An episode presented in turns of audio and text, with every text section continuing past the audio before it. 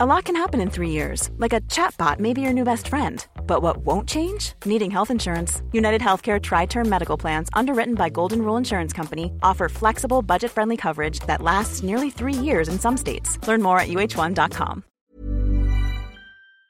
So, what'd you do for New Year's, Shane? I went to a buck and duck party. A what? It's a party where you eat deer and duck. That was That's not what I slaughtered by your it was host. Going to be. That's kind of cool. But Wait, you slaughtered a No, buck? I didn't. The- My my host did. Personally? Oh yeah, he shot the deer and he um, uh, dispatched the ducks, five of them. Uh, a an act that he documented on Facebook on the Facebook page for the party. So you actually got to experience the full farm to table effect. Your food had a face. it did have a face. They looked like they were smiling. And how did it taste? Uh, it was delicious. I like duck. Um, it's very fatty. It was very roasty. Yeah, we made he made pate with the duck livers. Can I just say that uh, buck and duck is also consistent with you know a headbutt and getting out of the way of That's a true. Headbutt That's true. party where I don't know like what would take place at such. It's a also party, consistent but- with another kind of party, but I don't want to get us like a Oh, dear. explicit rating or something. That's red- what I yeah, thought you you were saying. What it, did like, with you do smile. for New Year's? you want to know what I did for New Year's? yeah.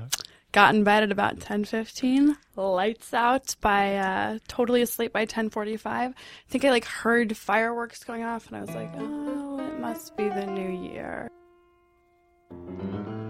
Hello and welcome to Rational Security, the New Year, New Tweets edition. I'm Shane Harris of the Wall Street Journal. Happy New Year, everybody. We were off for a couple of weeks. I hope you all had great holidays and that you rang in 2017 spectacularly. It's off to a rockin' start. It's only January Woo! 4th. Uh, It's it's going. Trump's been tweeting. Can only go up from here. Yeah. It's going to be a good year, you guys. Everybody was, it. was so excited that 2016 was done, and it really felt like an out of the frying pan into the fire kind of situation. I mean, I, I, I, I can't pretend to be optimistic that This- 2017. Is You could gonna be also call like the first week of January 2017 sort of the hangover from 2016, right? I mean, Maybe the whole year is going to be a hangover from 2016. we're just still in 2016. We just don't want to acknowledge it. maybe it'll all just get better. The skies will part. Donald Trump will be will rule Will be a over all of us president. with a steady hand. America will be great again. Maybe we're all wrong.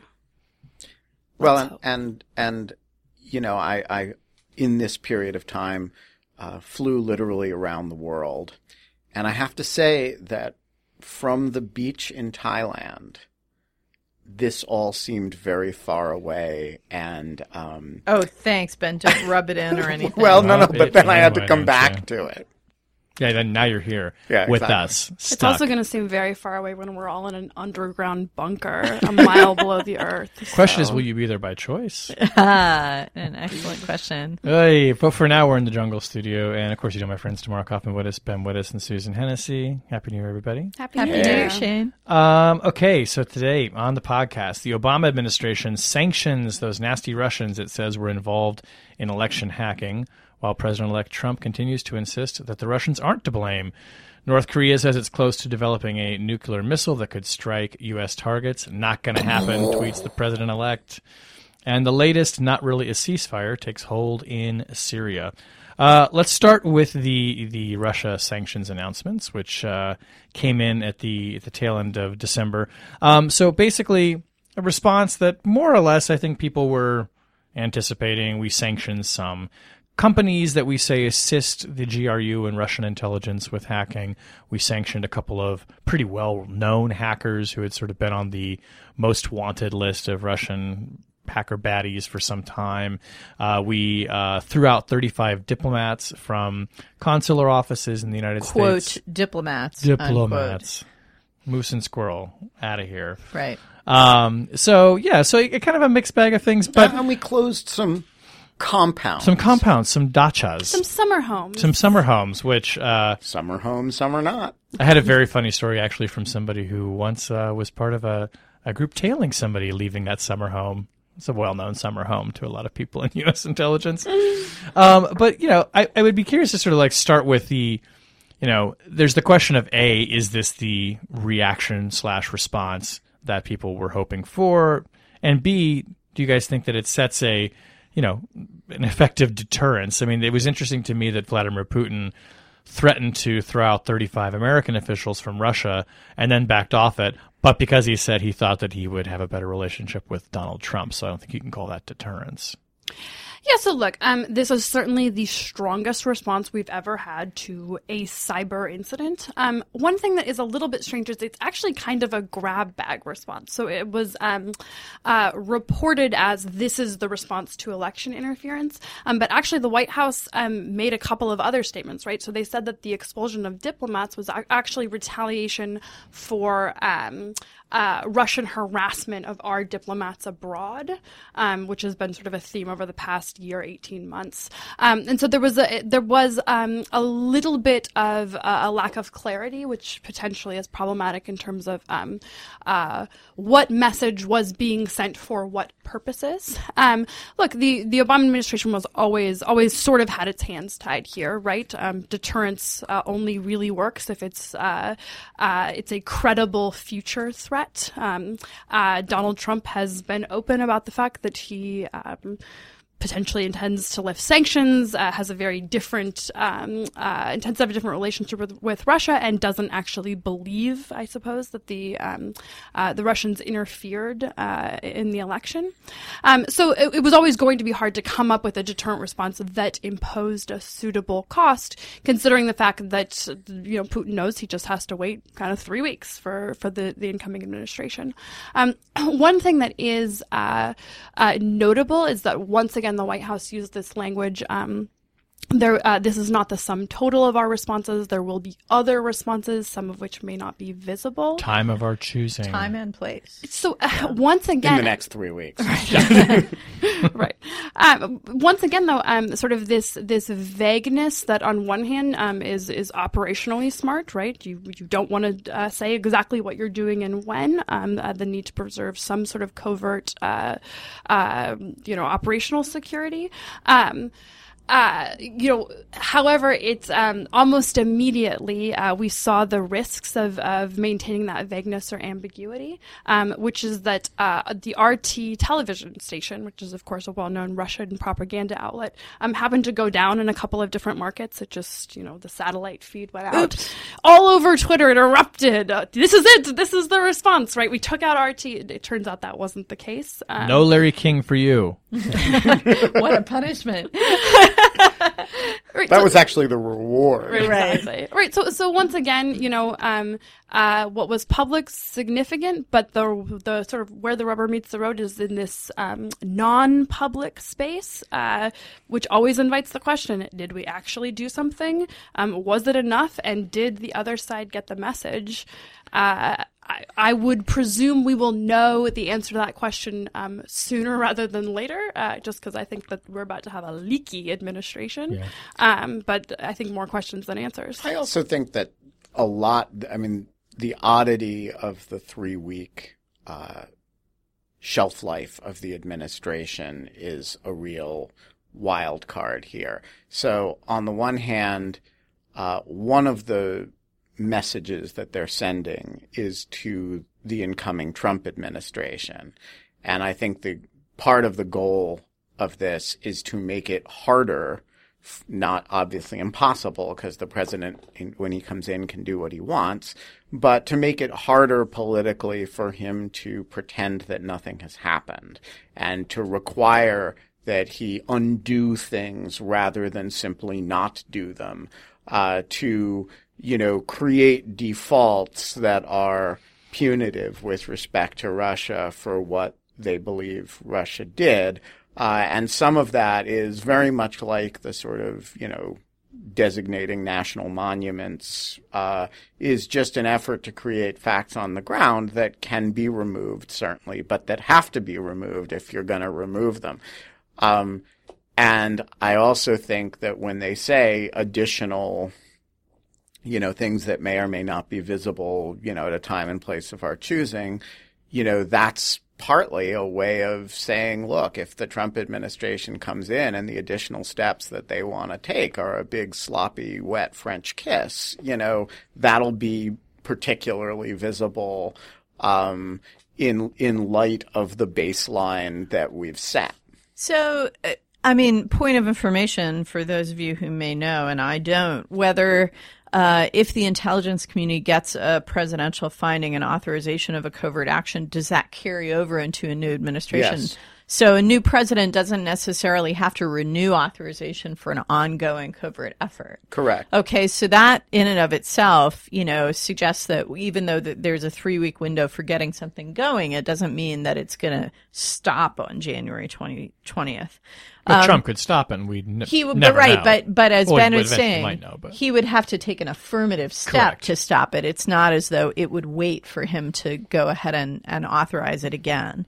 So I think that's that's interesting. But I also I also find interesting about this Obama response. I mean, if if you're concerned about constraining the incoming administration, the most important thing you can do is is not necessarily all of these specific sanctions and other measures, but the most important thing you can do is get out in public and to members of Congress the actual story of what happened. And so the thing that we're still waiting for, which is the report in its classified and unclassified versions, seems to me very, very important if the concern is to constrain the incoming administration's political cost um, in in uh, warming up a relationship with Russia.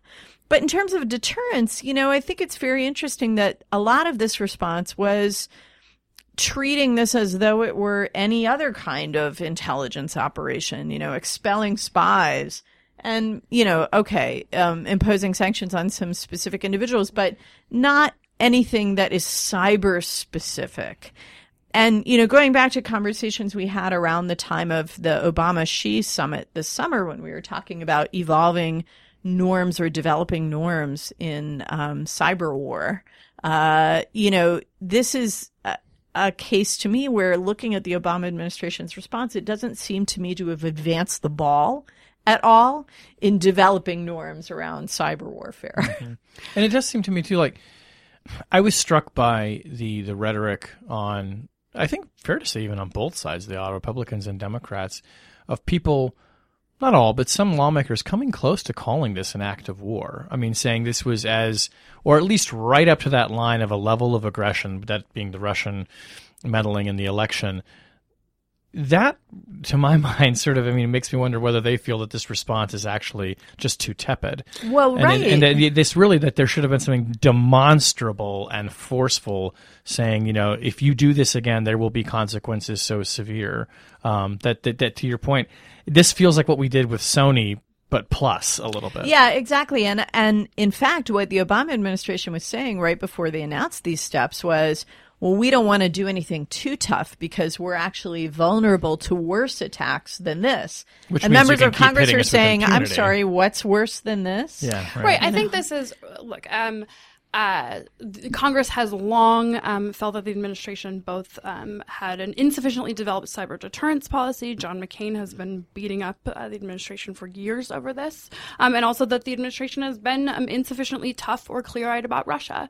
Um, I think sort of the most um, uh, look uh, considering the gains, right? So assuming that uh, Trump was, uh, whether it was a mixed motive or, or a pure motive, um, uh, Trump was the Russians' favored candidate. Um, he actually did win. Um, he actually has nominated people who uh, there is good reason to believe will be favorable to Russian interests. Um, there's already been indications that they intend to lift sanctions, if not, um, certainly not continue with uh, with imposing additional sanctions. Whenever we think about the net benefits here, um, the benefits to the Russian policy, uh, Russian position in Syria, uh, the potential benefits to the Russian economy. Um, uh, it's hard to imagine what kind of a response would be su- su- sufficient to make it not worthwhile, even if you only got this kind of payoff one in a hundred times, one in a thousand times. Whenever you get this kind of win, and frankly, it's not just the, the win on the ground, it's also uh, a new narrative of the ascendant Russia, Russia as the puppet master, Russia as, as sort of the controlling the world order, this sort of, you know, I, I think somewhat ridiculous narrative considering that they are operating from a position of um, certainly uh, uh, economic and, and also geopolitical weakness. Um, um, I, it's hard to imagine what sanctions could possibly be sufficient to really be deterrent in the future. So I'm not sure I agree with that. And I, I think there's a look, o- Obama, Putin clearly disliked Obama. He clearly had a real vendetta against Hillary. Um, but what, uh, I mean, the Trump administration is such a wild card.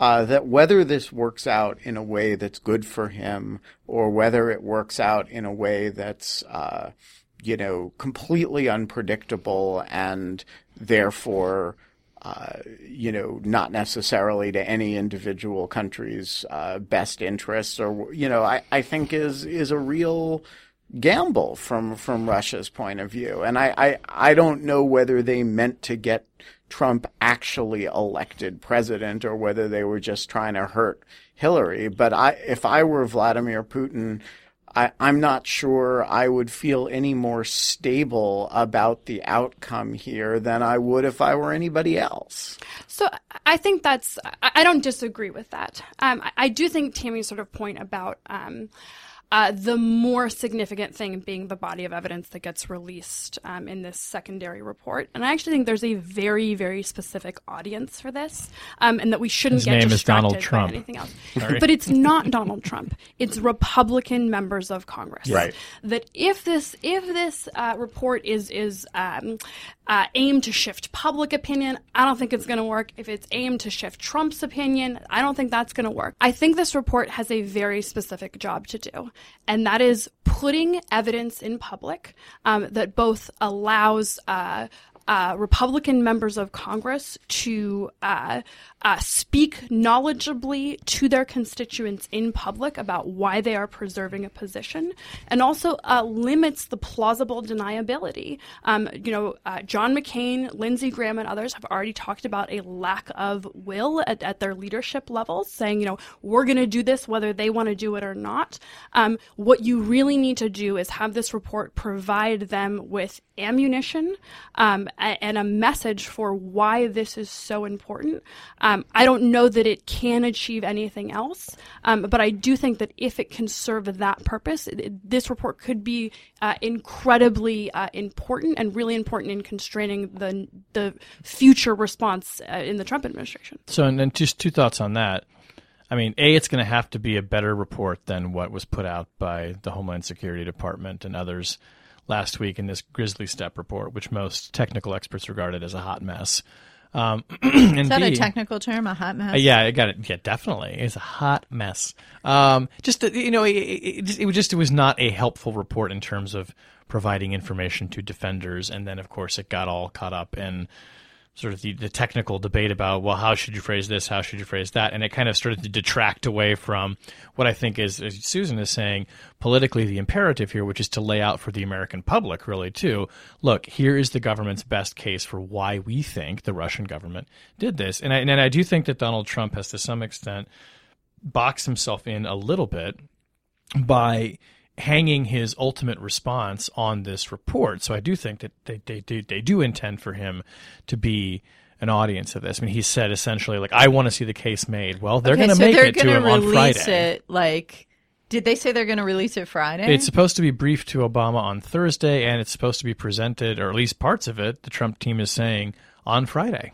Because I could see them releasing a public version on the 19th so that it's like one of the first things he has to confront as president. Yeah. The, the, the, plan is for them to release as much as possible. So there's there's a world in which, too, I think, you know, that, that, that, that, that Trump does potentially get boxed in if suddenly even members of his own party are saying, "Yeah, we this is a pretty persuasive report," and he says, "No, I'm still not convinced." Well, but that's already happened. It's already happening, but my point is that this would have to be happening in a world after which all the intelligence chiefs, at his request, sat down and said, Mr. President elect, this is what we think. Right. And so far, he hasn't had that briefing. It's no. gotten delayed or whatever. Oh, so no, it wasn't delayed. It was, always, it was always set for evidence. Friday. He just misunderstood the briefing uh-huh. he actually got on Wednesday, ah. which was going to be a feature, I think, going forward. Yeah, look, I mean, to the extent that he's um, electing to take pot shots at the, at the intelligence community, at intelligence scare quotes, um, Uh, to the Another extent in that in the it. Mm-hmm. next several days, um, the intelligence community is going to be making final assessments about, you know, how uh, how risk averse they're feeling in terms of uh, uh, releasing sources and methods, or really providing a very strong case to the public as opposed to to wanting to hold something back. Um, that is one area in which um, uh, I could imagine. Uh, people being persuaded to embrace a little bit more risk, want to put a little bit more of the evidence out there than they would have otherwise, um, uh, because they know that the incoming president is going to uh, deny and denigrate their work. Wow. Okay, um, let's move on to our second topic here. Um, so, And in other cheery news, in other cheery news, Wait, the dictator But- of but North before Korea. we move on, can I just say that there is something really weird about the president-elect tweeting repeatedly about his own intelligence community?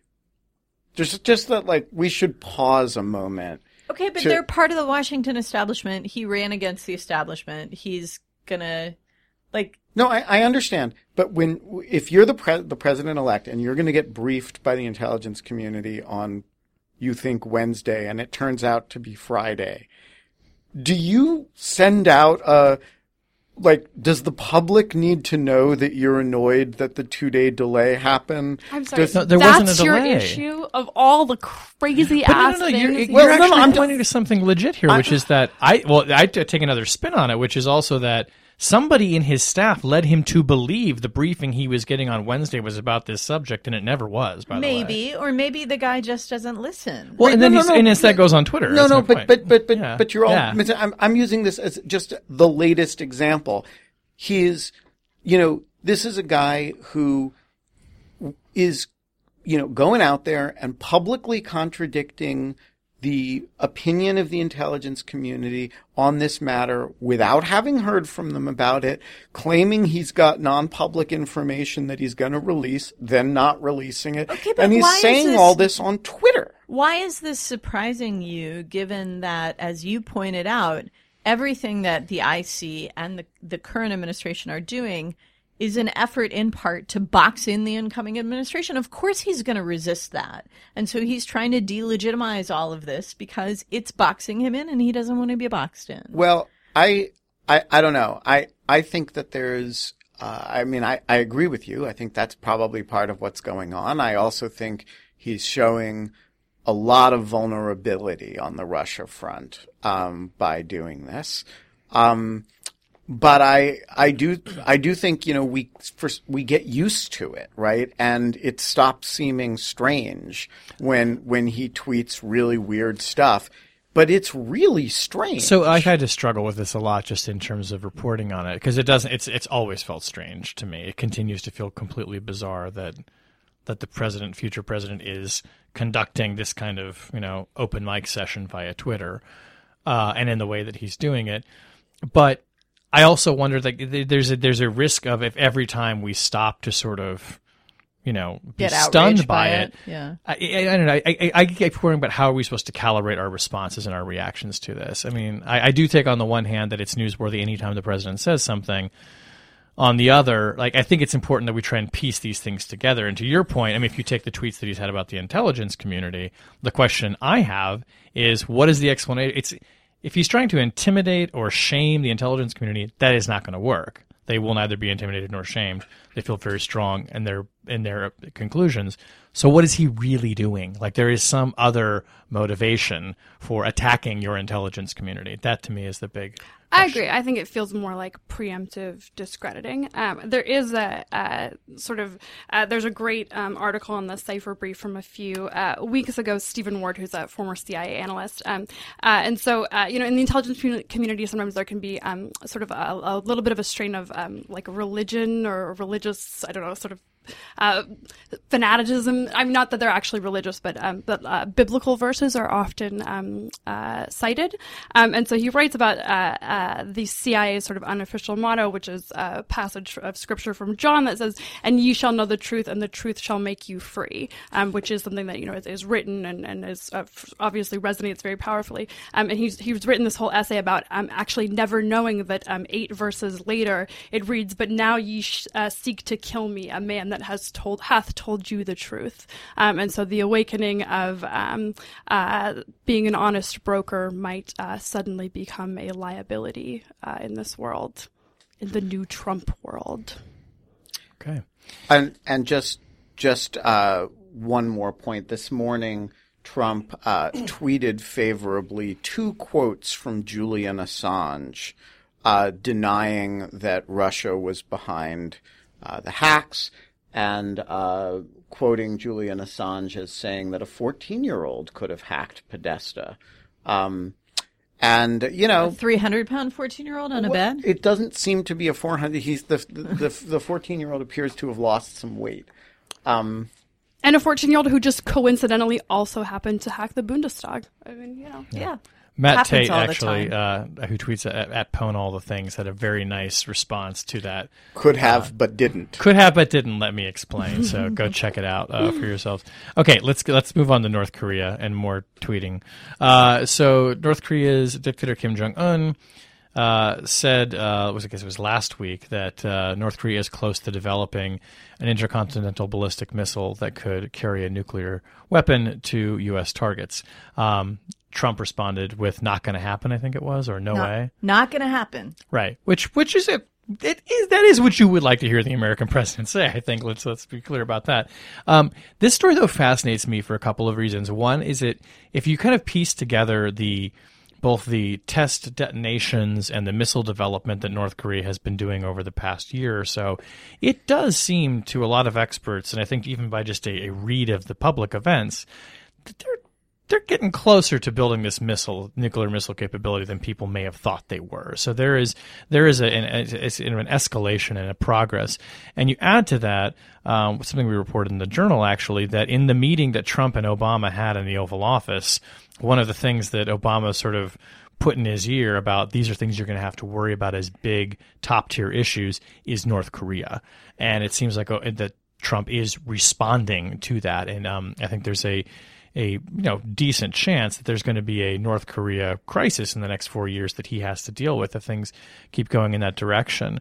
Um, those are my thoughts on it. I mean, I just, I guess I'm sort of thinking what we're talking a lot about Russia. If I'm rank ordering the things, even as a reporter, that I'm really interested in right now, one is the Russia issues, and number two is North Korea. And I think that it's fascinating that Obama sort of implanted this idea with Trump before he hands over the keys. Yeah, so it's one of those issues that, um, you know, number one, I think we've seen the North Korean regime use presidential transitions as testing times before. So it's sort of a natural thing as you're thinking about this liminal period and what are the vulnerabilities inherent in it. North Korea is always kind of out there on that list. Um, but in addition, yes, they've made these specific threats uh, or um, specific statements about uh, ICBMs. And, you know, they've had a couple of tests that they have called space program or satellite launches that have really been ballistic missile launches. Um, and uh, and so nuclear experts have been seeing them s- advancing their missile technology.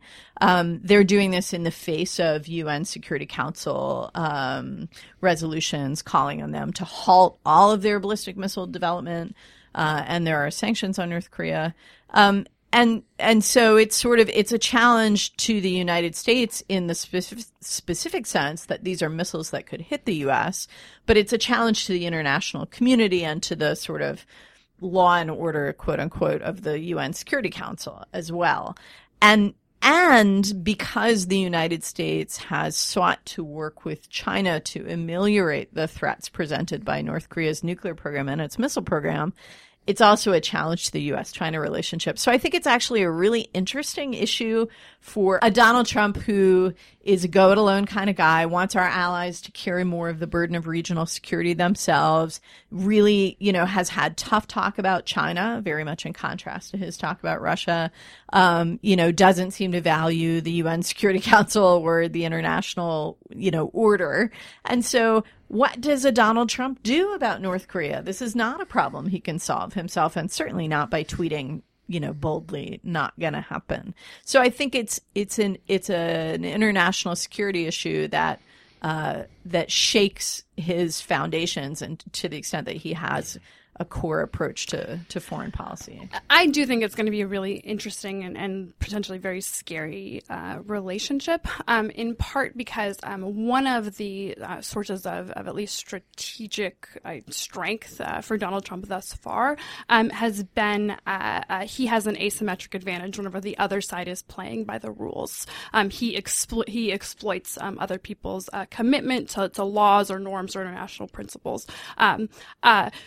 North Korea um, is, does not play by the rules. You want to like right, like they're gonna out crazy you Trump. anywhere, yeah. right? They've got their own quasi mentally stable, um, crazy haired leader, and like they're you know they're not interested in being you know unseated from this particular throne. Cage match. I want a cage match. Right, and so like this is a place in which you have two um, largely irrational, pretty erratic uh, maybe know, m- maybe North Korea should send Dennis Rodman to, to you know to represent them to us. Right, and so this is a place in which really, um, you know, uh, to the extent Donald Trump thinks coming in, bull in the china shop, and upsetting the relationship is going to inure to his benefit, eh, that might not be the case because actually, uh, they are less. Uh, they can match him crazy for crazy. exactly, and then some. Well, that's a recipe for stability. I'm so, excited. So I want to just say a word in defense of Donald Trump on the on the North Korean front, which is, you know, we had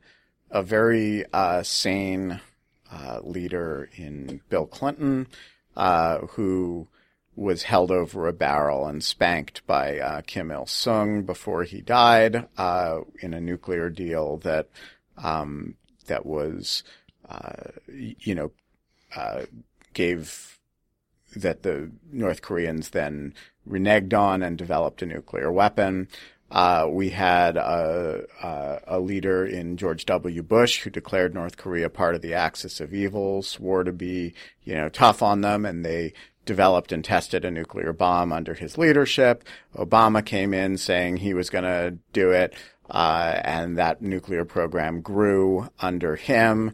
Uh, and, you know, we have an unremitting record of bipartisan failure in controlling the North Koreans. Uh, it is consistent over a long period of time. And the only success that we've had in dealing with North Korea is uh, paying bribes to prevent the outbreak of war on the Korean Peninsula. And that's in fact a bipartisan policy because Korea, North Korea's got a lot of artillery and some nuclear weapons pointed at Seoul. And so whatever Donald Trump says, in fact, his policy will be to continue paying bribes to the North Koreans to keep out of war. And they will continue to develop uh, very serious weaponry. And I, and, and, and I want to say in his defense, he cannot do worse than his three predecessors. Okay, I so don't I'll know that grant, that's true. Well, I'll grant you that in the sense that I think that history you just recited demonstrates that when a government is fully committed to a goal, they're undeterrable. And the North Korean government, for a long time, has had the position we will eat grass, we will make our people eat grass, but we will get nuclear weapons. And that's what they did. So I'm not sure it's so much a failure of American policy as it is a level of commitment to a goal on the part of the North Korean government that no no one else was able to match. Um, I do think, though, that the ballistic missile threat, the ICBM threat, is different because war in the Korean Peninsula is one thing. The North Koreans developing a missile that could deliver a nuclear warhead to the North American continent is a different thing. It's a different level of threat for the United States. It requires a different kind of response, and it takes that long standing challenge to a totally different level. But what are we going to do about it? Well, I mean, in addition to maybe increasing our own commitment beyond where it's been in these past administrations when it was just about regional security, um, it might also say something about our own missile defense, our own readiness to partner with other governments, including the Chinese, on uh, area missile defense. And I think that's an interesting prospect. Look, I also think it has the ability to profoundly shift the political calculus. Um, uh, if one way um, that the American people um, might have sort of a, a, come to Jesus moment about the dangers of having um, an erratic and unpredictable leader on, on security dimensions um, and get over uh, sort of the newfound um, uh, affection for isolationism. Um, it is a credible nuclear threat um, on American soil, and so that um, while we've seen that Donald Trump has been by and large um, impervious to political pressure, um, maybe that'll change once he takes office. Um, this uh, uh, this uh, nuclear weapons tends to be the kind of thing that captures the imagination of, of the American people uh, and and Congress in, in a way that uh, they might be able to mobilize. So this this could end up being uh, far more significant for the Trump administration than they're betting on right now. Okay. Um, let's move on finally to the ceasefire, maybe not really a ceasefire. We'll see for the umpteenth time uh, in Syria right now. Um, Turkey and Russia are taking the reins on this one. Uh, Tamara, bring us up to speed on, on sort of what nominally what the ceasefire is, but what the reality on the ground seems to be. Right. So I think there are some things that are not new, and there's some things that are new and significant. Um, what's not new is a supposed nationwide cessation of hostilities agreed between the rebels and uh, at least Turkey among their supporters on the one hand, and the Syrian government and its supporters, Iran and Russia, on the other hand.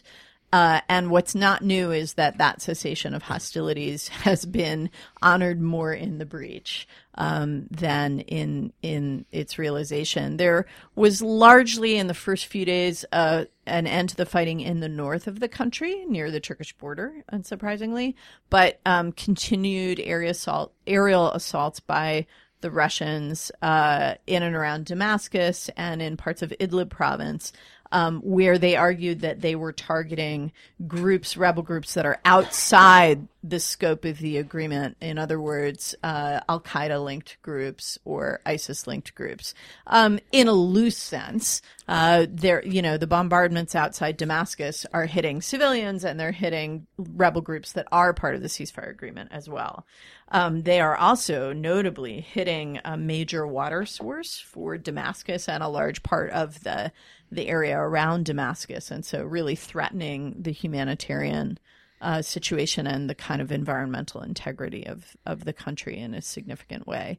Um, now, just recently, and since the New Year's Day terrorist attack in Istanbul, the Turks have also begun military operations in the north, in Al Bab, a name that might be familiar because they carried out an operation there last year as well. Um, and so, you know, looking at that news, one has to ask how much of a ceasefire is this really? and, uh, or is this really just a Turkish Russian agreement that they're trying to clear the field so that they can go after their most hated enemies? Um, What's significant most of all about the ceasefire agreement itself, though, is that it was negotiated without the United States, without any of the other backer, backers of the Syrian opposition, the Saudis, the Qataris, um, and so on. It's not an outgrowth of the broader diplomatic effort that the United States has been involved in uh, over the last couple of years. And so, you know, it really, number one, um, excludes the United States from any of the next phase diplomacy, if there is next phase diplomacy, about negotiating a, a longer term agreement. Um, that that diplomacy is supposed to begin in Astana uh, in a couple of weeks. Um, but it also demonstrates that, you know, the Obama administration has said they didn't want to become a part of this Syrian civil war. Uh, but they did want to try and focus their energy on negotiating an end to the war. And uh, and in fact, it looks like those who have been a party to the conflict, that is Turkey and Russia and Iran, are the ones who have the leverage to try and negotiate an end to the conflict. And so it just sort of gives the lie to the administration's uh, approach, which has been that by staying out, it could do more than it could by getting in how much, and I, I, really sort of phrase this as a question, um, how much should we be reading into the newfound closeness between the Turks and the Russians? Um, uh, it was barely a year ago, right, November 2015, um, that the Turks shot down a Russian plane um, that they said had come into Turkish airspace, um, sort of viewed as the low point of uh, Turkey Russia relations. My things have changed in a year. Well, barely Uh, a week ago, that the Russian ambassador was shot dead in Turkey. Sure, which you know, which you could say puts more of a burden on the Turks to repair their relationship with Russia. I mean, in, in terms of sort of um, an embarrassment and There's nothing like a hanging to concentrate the mind. yeah, right. But more than that, I think since that shoot down of the Russian plane, the Turks have found that actually Russia has a lot of economic leverage over them uh, in restricting trade and restricting tourism. The Turkish economy took a hit. Uh, and then, more particularly, as um, the U.S. began investing more and more heavily in the in its kind of coalition in the north of Syria, pushing back against ISIS, uh, Turkey saw the the Kurdish uh, fighters that the U.S. was supporting um, becoming more powerful, controlling more territory, and they grew increasingly concerned about whether the United States was going to be sensitive to Turkish concerns about Kurdish independence and the relationship of those Kurdish Syrian fighters to the Kurdish uh, terrorist groups operating inside Turkey. And so Turkey sort of shifted away from um, a partnership with the United States in northern Syria and started looking for others who would help secure their interests in, in a post war Syria. And the Russians have been willing to play ball with them on that. Okay, um, let's move on to object lessons. Um, I'll go first. I'm reading a delightful book, which seems so fitting um, for the times. It's not a new book. Um, Rubicon: The Last Years of the Roman Empire. Are you a declinist now, Shane? I was turned on to this book. I'm actually listening to it on Audible, which is a great way to uh, to read more than one book at a time. Is it being read by someone with a really sophisticated British accent? It is. Wait, That's part of the if reason you're I reading love it. about wait, wait, ancient wait, wait. Rome, you Yeah, have Audible that is accent. not a sponsor of this site. Exactly. Everybody, read the physical book. uh, do not listen to the Audible. When Audible, when when Audible sponsors this podcast, then we'll make We're gonna Audible have a book. mob approach to advertising. uh, Audible book, criticize book people. recommendations. on for- that. Doubleday is not a publisher, Yes. sponsor either. Until but- then, go to the frickin' store, pay for the book, and read it.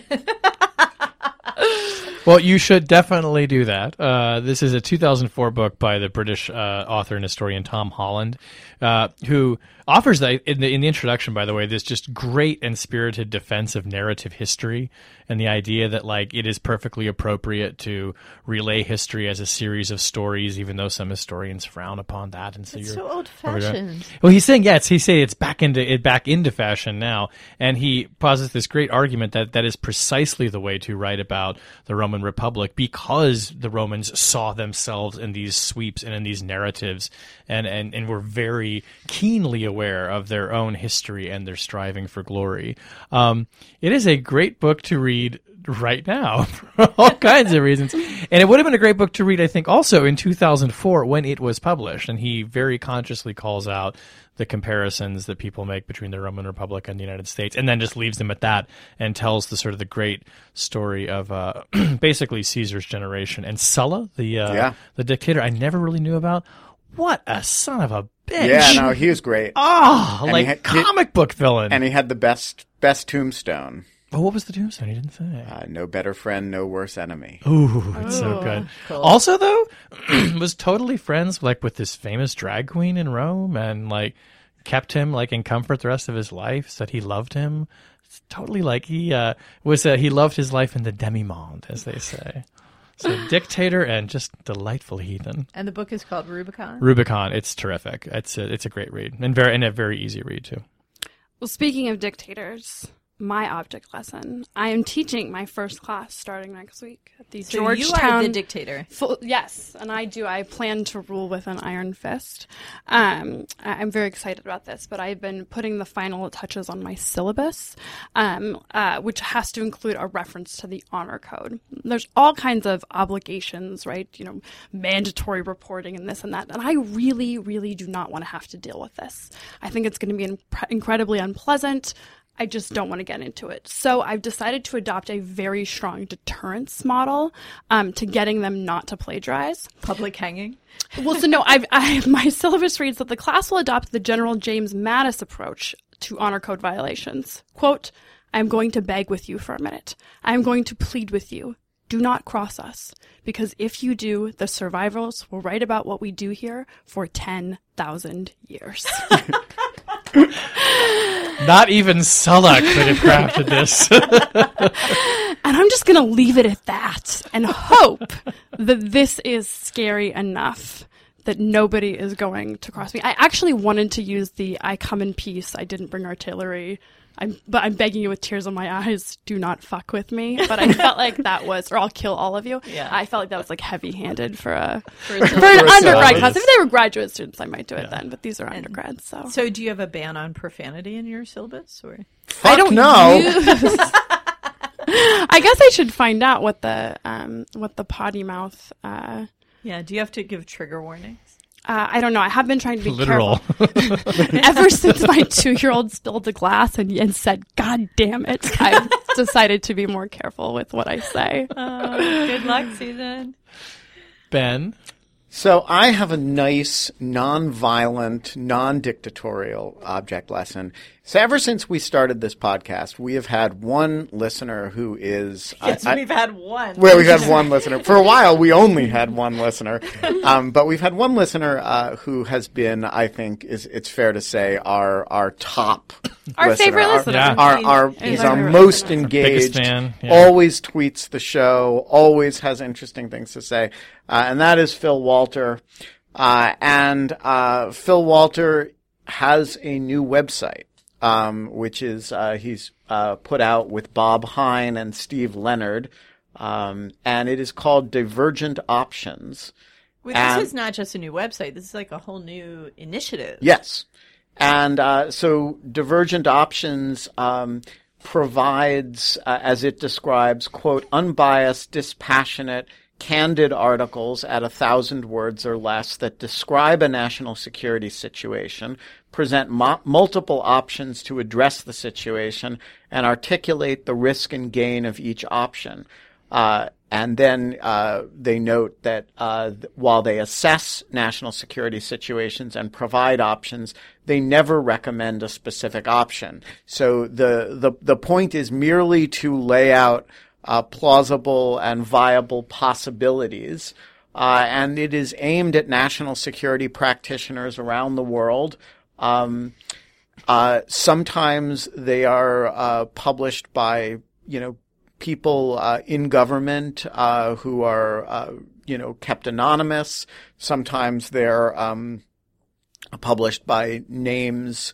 Uh, so it's a really interesting little project, and um, it's uh, currently has a call for papers out about uh, options in the South China Sea.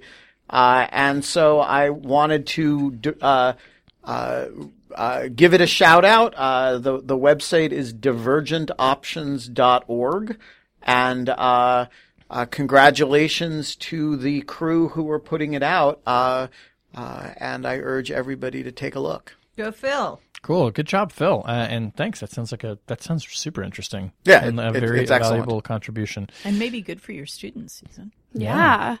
Don't make sure they know not to But if you rip off plagiarize off of divergent options, so help me God. they will write about will lament you for generations. Um, that brings us to the end of the podcast. Rational Security is a production of Spaghetti on the Wall Productions. You can find our show archive at spaghettionthewallproductions.com. You can follow us on Twitter at RATL Security.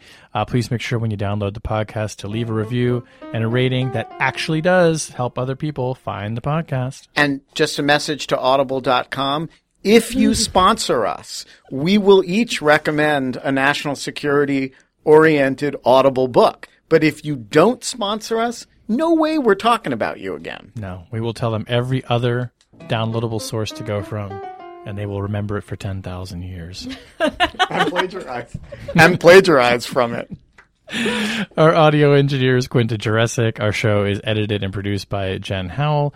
Our music was performed this week by Don, Kim, and the Crazy Haired Cage Match. Oh, awesome! I It's kind of so a good like see that. punk band, right? Yeah. Yeah, Oh, Crazy like Haired metal. Cage Match, a little speed metal. Uh, no, of course, our music is performed by the lovely Sophia Yan. Uh, thank you as always. Happy New Year, Sophia.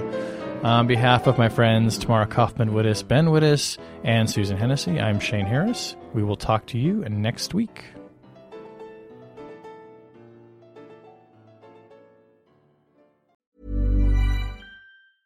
Normally, being a little extra can be a bit much, but when it comes to healthcare, it pays to be extra.